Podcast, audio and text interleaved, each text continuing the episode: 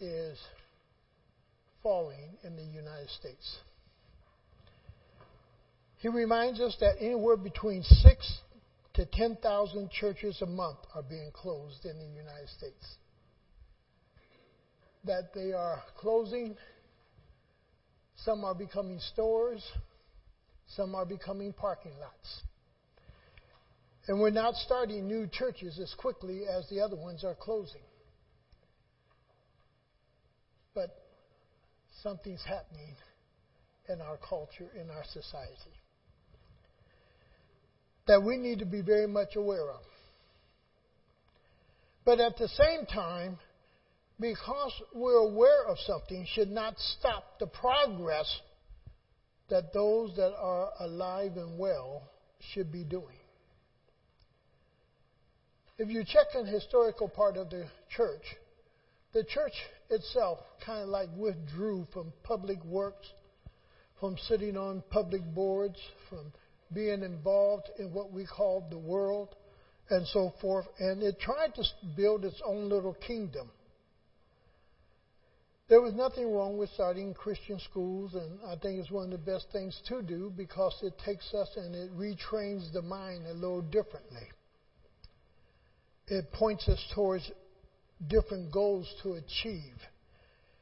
And it teaches us that we are not here to satisfy ourselves, but we're here with a purpose of living for God and serving. And if you understood in Peter where he calls us that we are his priests, and what is the meaning of a priest? Nothing but the word servant, that we serve. So we're here to serve a dying world. Jesus came to serve a dying world, a lost world. And the church has a twofold work. One, it is to build the saints of God. And secondly, it is to work in its community, in its locality, and in such a way that it has an impact upon that community that brings about a God consciousness, not so much that they're saved, but there's a consciousness about God. Because the church has been so quiet and so still and so withdrawn, we have lost even the consciousness of God or God fearing. People no longer really fear God. It's not an issue if they are saved. It is an issue that, first of all, is there a God fearing about them, of reverence, of respect? And the church primary task is to save souls, to see people come to a saving knowledge of Jesus Christ. But if that's all you do and you don't do the other, then the job is only half done. It is to be done simultaneously. Both are to be worked at. And in doing the one, hopefully brings about the other. Our national office, I hope some of you take Alliance Life with you today. And nothing wrong with reading Tozer. Tozer says in one of his first little statements faith does not operate in the realm of the possible. There is no glory for God in that which humanly possible. Faith begins where man's power ends. Faith begins where our power ends. Our national office, where I the picture at now, I should have marked it is going to be different than our other national offices that we have built over the years. We have made uh, two moves, one from Nyack, New York, out to Colorado Springs, and was out Colorado Springs for about 15 years or more, and moved from Colorado Springs now to Columbus, Ohio. But that's somewhat a picture of our new national office. We bought a shopping mall strip, strip and uh, That's a picture of the new building. And downstairs, you're going to see a coffee shop. There's going to be some retail shops, but the offices are going to be above it. And uh, so it's going to be different as a model also, even to our churches, because it is being predicted more and more that the church is not going to be able to sustain itself without having something else and another resource that comes in. Uh, so many churches are beginning to look at other sources of income because the congregation is not going to be able to keep up. And that might be a good thing because God is beginning to force us back out rather than just inward. Now, I want you to go to Ephesians chapter 4 with me. And I want you to see, and many of you know 4.11, Ephesians 4.11, and sometimes we call these offices within the church or we call these gifts within the body of Christ but in the Greek, they are the verb term. So there's an active thing that is going on, and therefore it is a function more than an office. And these are functions that ought to be taking place within the church, not only just offices or people with these things, but functions that take place in the church. So in Ephesians 4:11 he says, it was He, and the He is Jesus, who gave some to be apostles. Now, oftentimes today we have a lot of people going around calling themselves apostles. Apostle this, apostle that. And if you take the basic terminology in what Scripture says, an apostle is one who has seen Jesus and have also spent time with Jesus. Now, there's another meaning also to this word apostle, which is the basic meaning for it messenger. Messenger. The word apostle means simply messenger, one who delivers the message of God. So, that's what he's talking about. That within the church there ought to be those messengers that deliver God's messages. And he goes on and he says, Boy, from apostles, some to prophets. What does a prophet do? Again, he speaks the words of God. He speaks the words of God. He only speaks what God has given him to speak and to share. is not already written, is not already known. The prophet is foretelling what God alone can foretell. And then he goes to another word evangelist. What does an evangelist do? An evangelist is all over the place. But what is he doing? He's sharing the message of God. An evangelist doesn't stay in one place. They're constantly moving, going, sharing. That's the difference between an evangelist and a pastor. Is that they're constantly on the move, new areas. And then it says pastor, teacher. And those two words there really boil down into one word shepherding. Shepherding. Or one who watches over. An overseer. And even in 1 Timothy 3, a man who desires the office. Now, you uh, have to understand that word desire to begin with. You can desire something, and that's a good desire. That does not mean you've been called to it.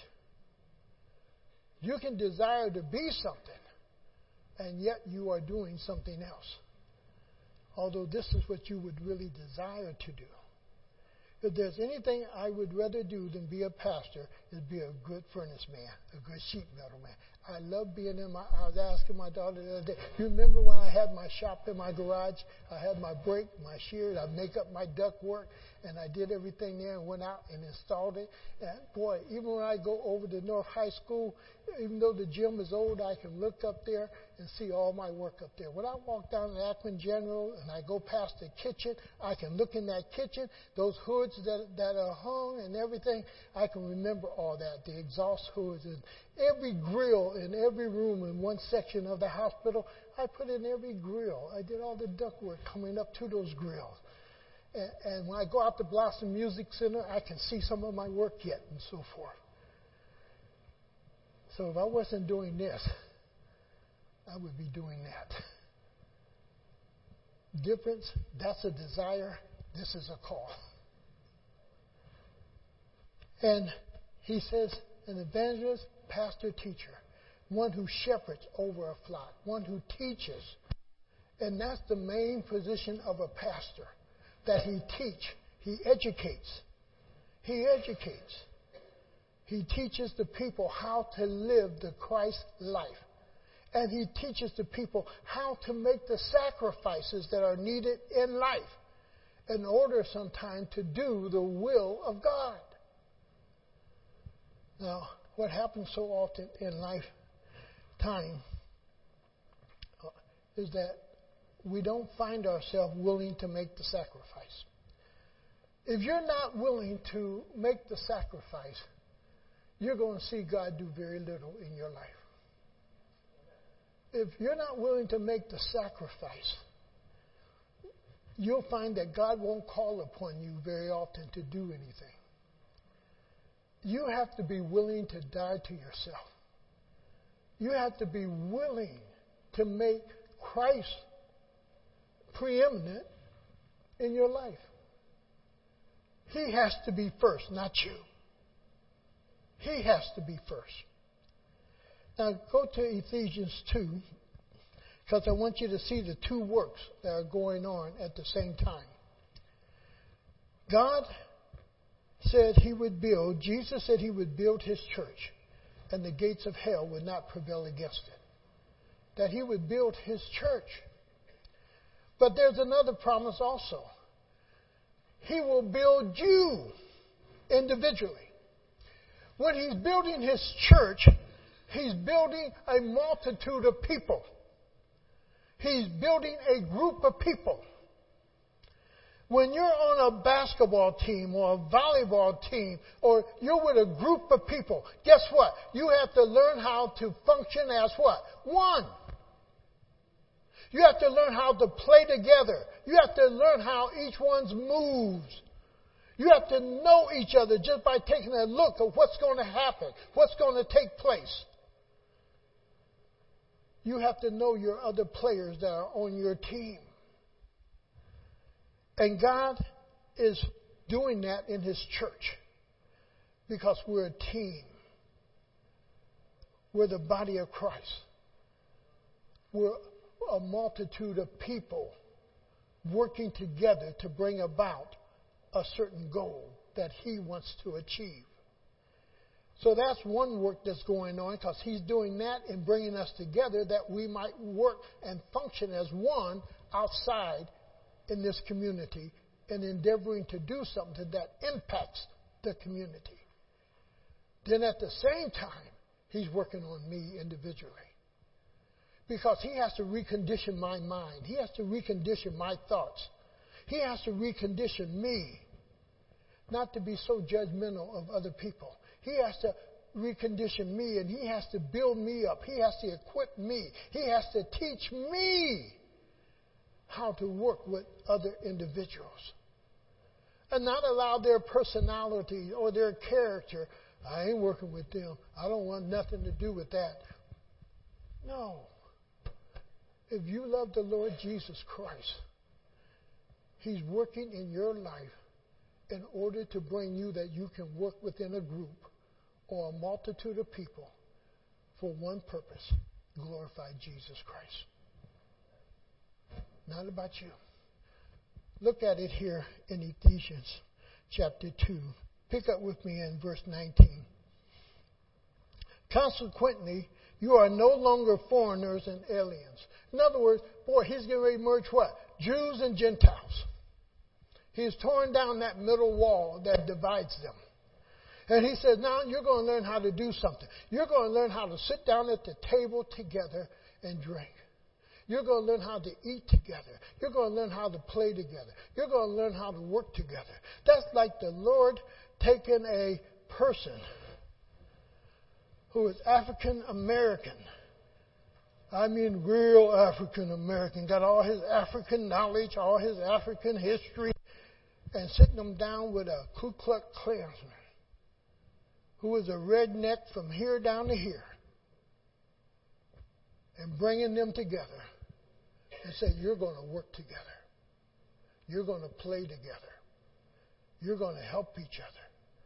And you're going to do things together that's going to glorify me. And both might be saying, uh uh not me, not me. And that's that personal work that goes on in the inside that God has to do in every one of us to bring us alongside other people that we might be able to perform the work He wants us to do collectively. And He says, You're no longer a foreigner. You're no longer a Gentile per se. You're no longer a Greek or a Roman or a Jew or an Italian. You're no longer this or that. You're no longer rich or poor. You're no longer the real educated. You're no longer the illiterate. No, you're no longer that. And he simply says, consequently, you are no longer foreigners and aliens, but fellow citizens. What? Citizens. You are the same. You all have the same inheritance when it comes to heaven. You all have the same power when it comes to the Holy Spirit indwelling you. You all have the same Jesus Christ living in you. And you are all pointed to this one work glorify me.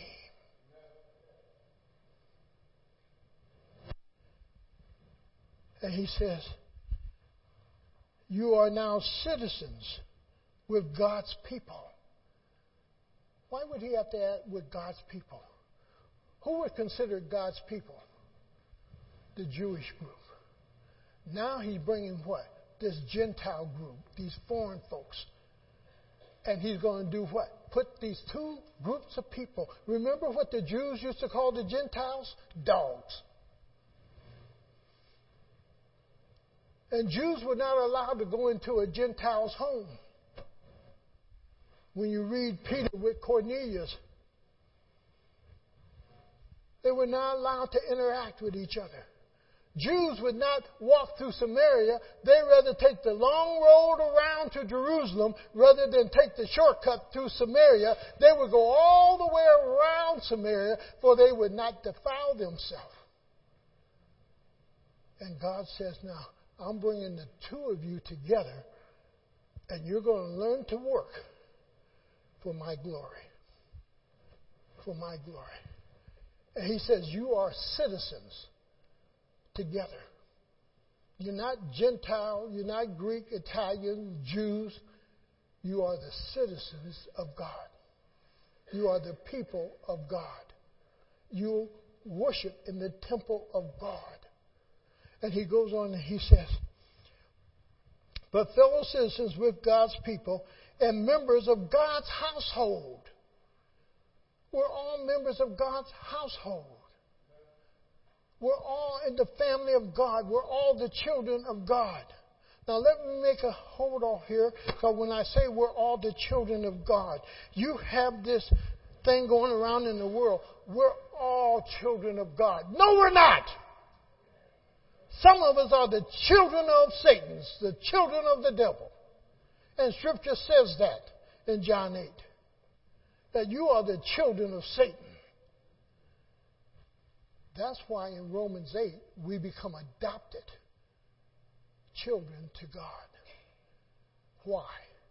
We were all created by God. We are not all the children of God. We are all created by Him. We were all given life by Him. But when you get into Romans 8 and really study it out, you understand you've been adopted into the family of God by God. And He accepts you.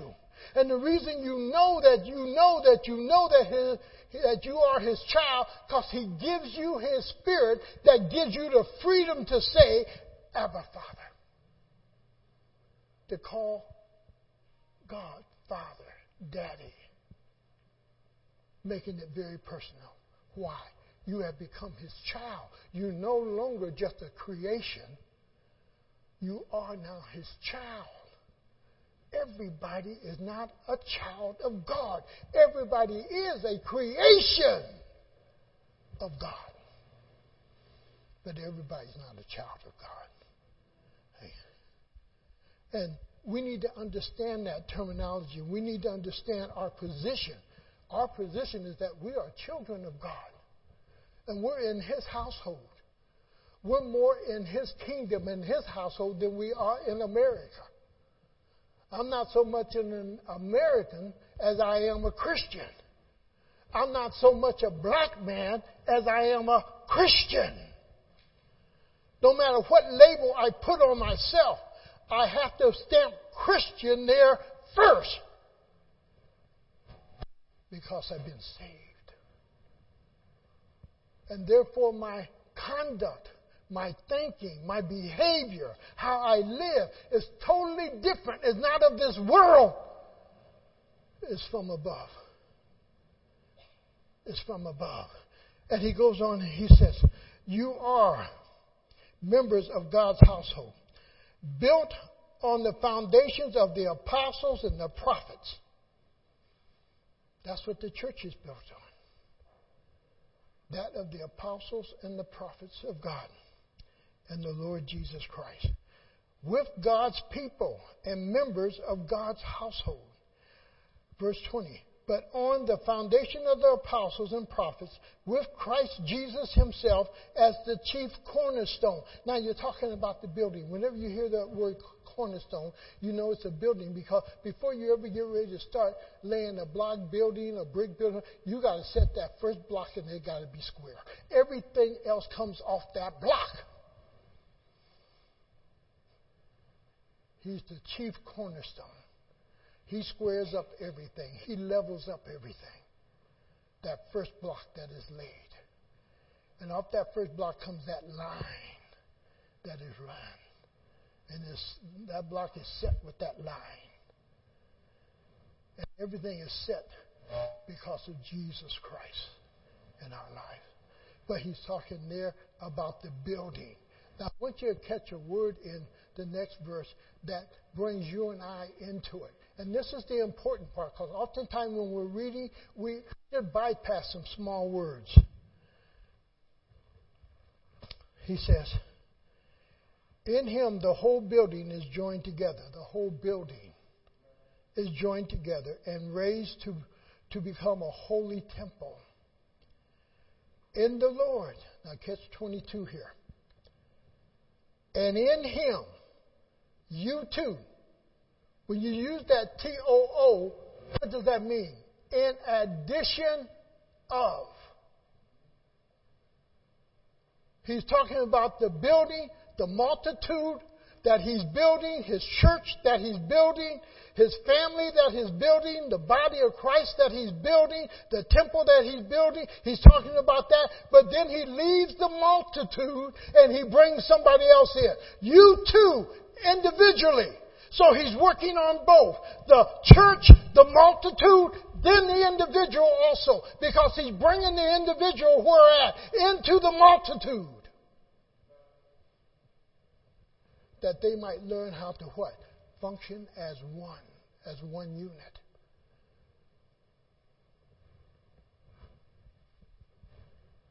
And he says, and to him you two are being built together. You are being built in order that you too might be built within what is called the church to do the function and the work of the church. To just have a building, it would do nothing. It is the people within the building who collectively then that God uses to impact the community. It is in the church, individually. God is working on you that you might learn how to work collectively with the others for His glory. We do more together than we can do individually. And that's the part that Satan has destroyed in many of us. Because as long as Satan can keep a husband and wife separated, they will never, never achieve their full possibilities. They won't hardly reach their goals. And when children come along, if they don't really become part of the family, it makes it harder in that family to achieve the goals that it wants to achieve. But when everybody's working together, it's easier to achieve. It's surprising what you can achieve when a husband and wife work as one. It's amazing what can be accomplished. But when you're divided, sometimes you wonder, why can't we do anything? Why can't we get anywhere? Why can't we build anything? Why can't something here change? Because it takes the what? The working together, not individually. And that's the church. The church is learning how to work together as one. Everybody in the church got a complaint. But those who complain, if they would do half of the work, there would be no complaints.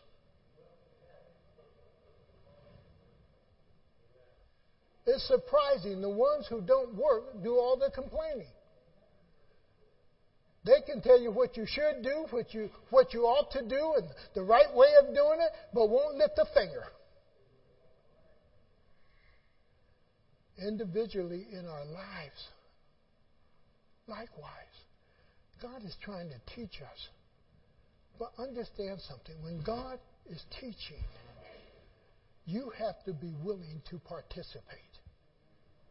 If you don't participate, you become just exactly what James says. You become only a hearer of the word, but not a doer of the word.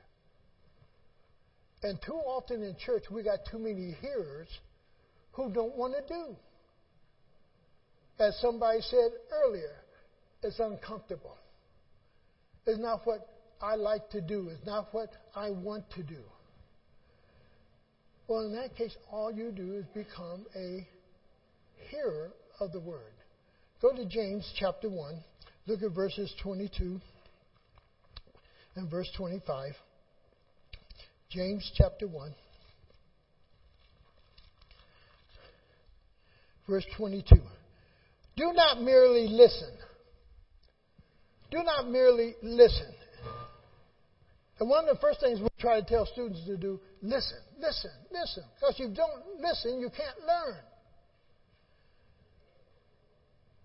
But after you've listened, do you do?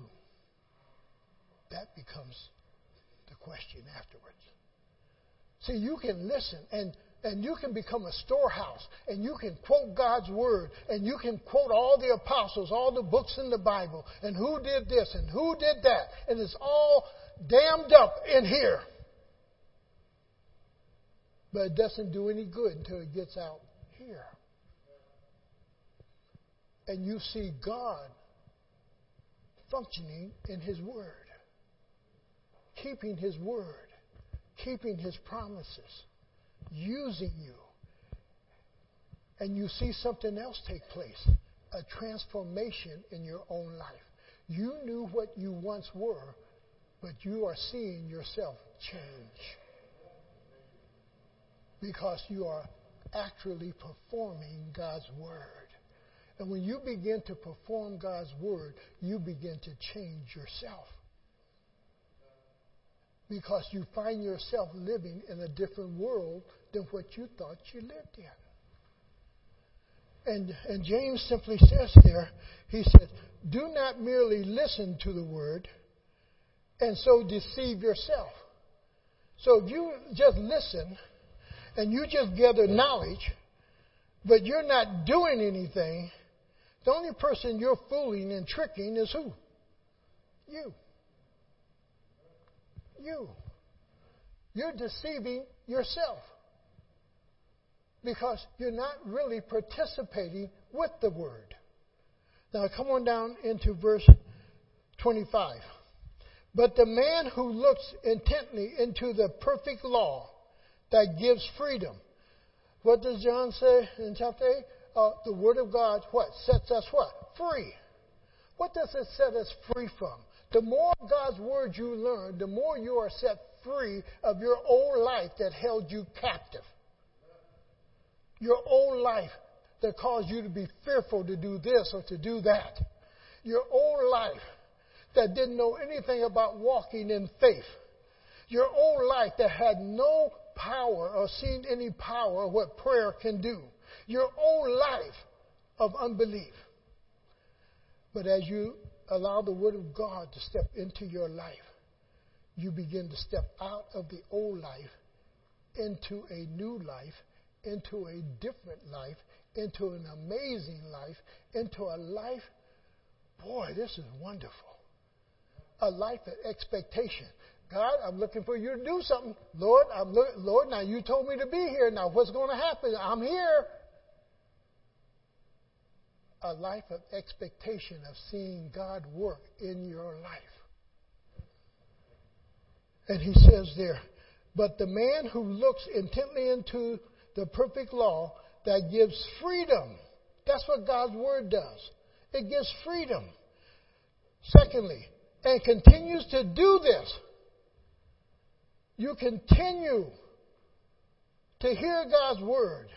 You continue to do what God's word says do. Not forgetting what he has heard, but doing it. But doing it. What does he mean by doing it? You are participating with it. You're involved with it. You're actually living it out. Lord, I don't want to be kind to that. Lord, you don't know what they said about me. Lord, you don't know what they did to me. Lord, you don't, and you tell me to be kind to them? And God says, Yes, I want you to be kind to them. I want you to encourage them. They never said an encouraging word to me. Why should I say anything to them? Whenever I speak to them, they're arrogant, they're mean, they're disrespectful. And God says, give a word of encouragement. Give a word of kindness. Give a word that builds up, that doesn't tear down. Sometimes we're so stuck on what people have done to us that God can't use us. And yet, the ones who hurt Christ the worst is the one in whom he loves the most. Peter, you're going to deny me three times before the night's over. Peter, do you love me? Peter, do you love me? Jesus loved Peter. Jesus loved Peter. And he says, You begin to practice what the Word says, what he has heard, but do it. Now, catch this because this is the most important part of this part, this, that, this ending. We got everybody running around and talking about, I'm blessed, I'm blessed, I'm blessed. Listen to how the scripture says you're blessed. He says, He will be blessed in what He does. I don't want to do that, Lord. What are you missing out on?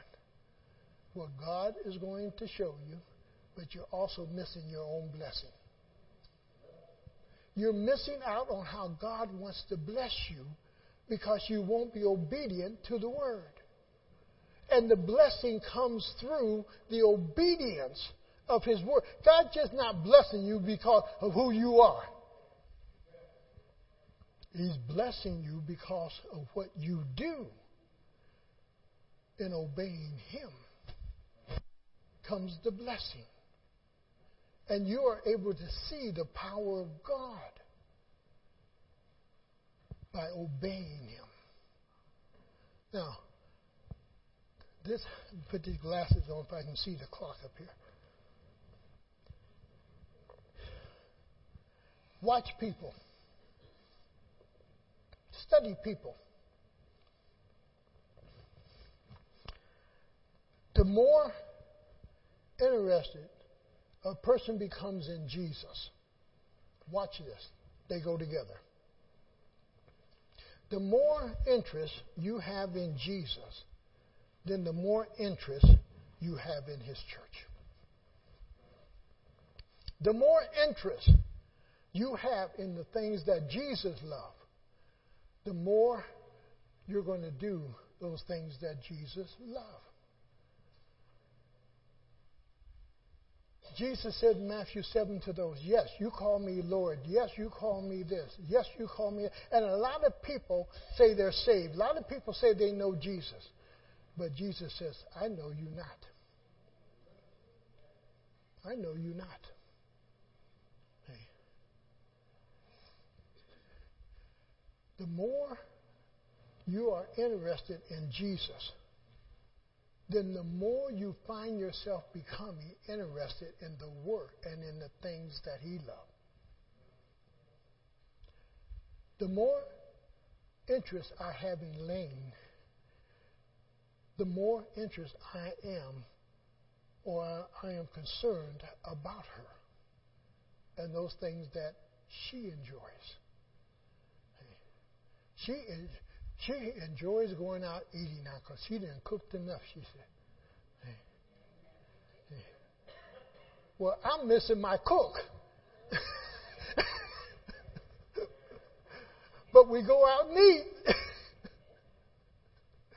and them other folks' food don't taste as good as my cook's food. but she didn't cook enough.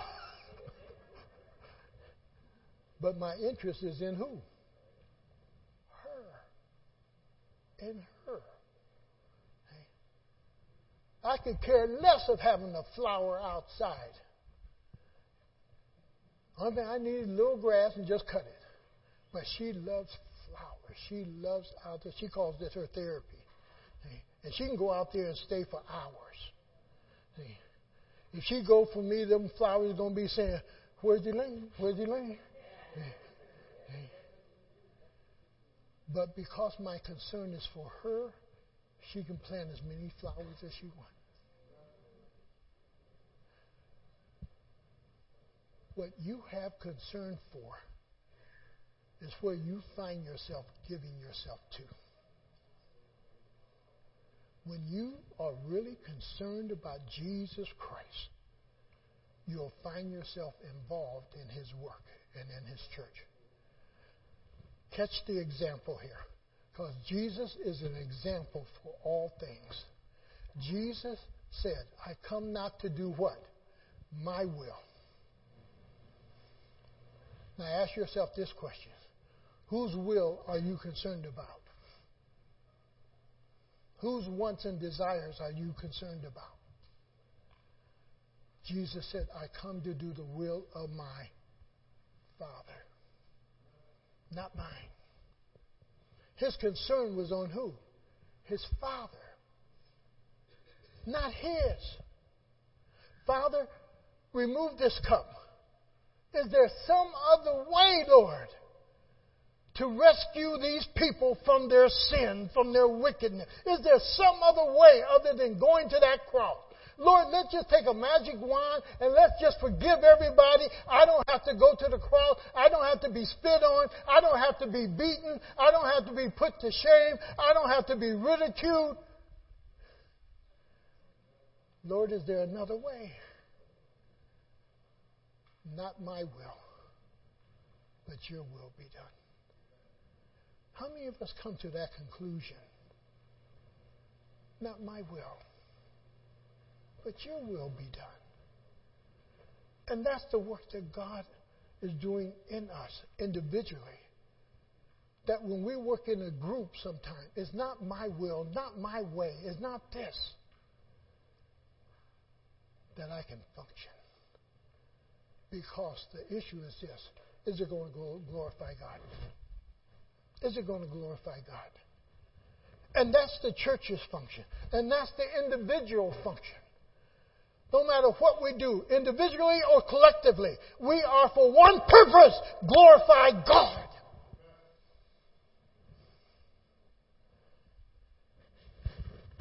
And that's what James is talking about. If you want to see the blessings, you be obedient to God. Well, I didn't get too far in my lesson here today. I got a lot more to go here. Uh, me and one uh, of the men, we were talking, and uh, there was that verse in the Bible, the Old Testament, after they found a copy of the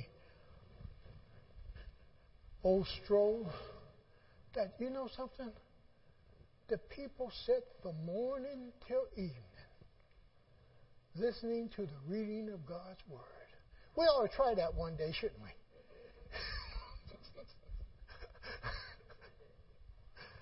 no. For us, 15 minutes is, is good, but there's much more to say. I hope that you're catching that. God, there's that work that the church responsible for on the outside. And there's a work the church is responsible on the inside on the inside, we're building up that the people may do something together on the outside that they could not do individually. But on the inside, you come to church. And how many of you want to come to church and laugh? How many of you just want to come to church and Oh, yeah, I agree with that because it's agreeing with you. How many of you come to church just to have a good time? My prayer for all these as I was praying this morning Lord, don't let one of them try to glorify themselves. But let them play in such a way that they glorify you. Now, that's a learning process. Lord, let them understand. You will provide. You know what pastors still have to learn? We don't chase after money. We chase after obedience. That if God places me somewhere, He'll provide for me. I don't have to go for the highest bidding church that wants me but I go for where God would place me and where He wants me to be at. And as pastors, we're still learning that. And oftentimes, as Christians, we'll chase after money rather than after the will of God and where He wants to place us and use us. You have one purpose in life,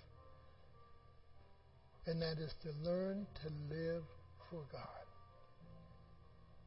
to learn to live for God and give God your utmost. Father,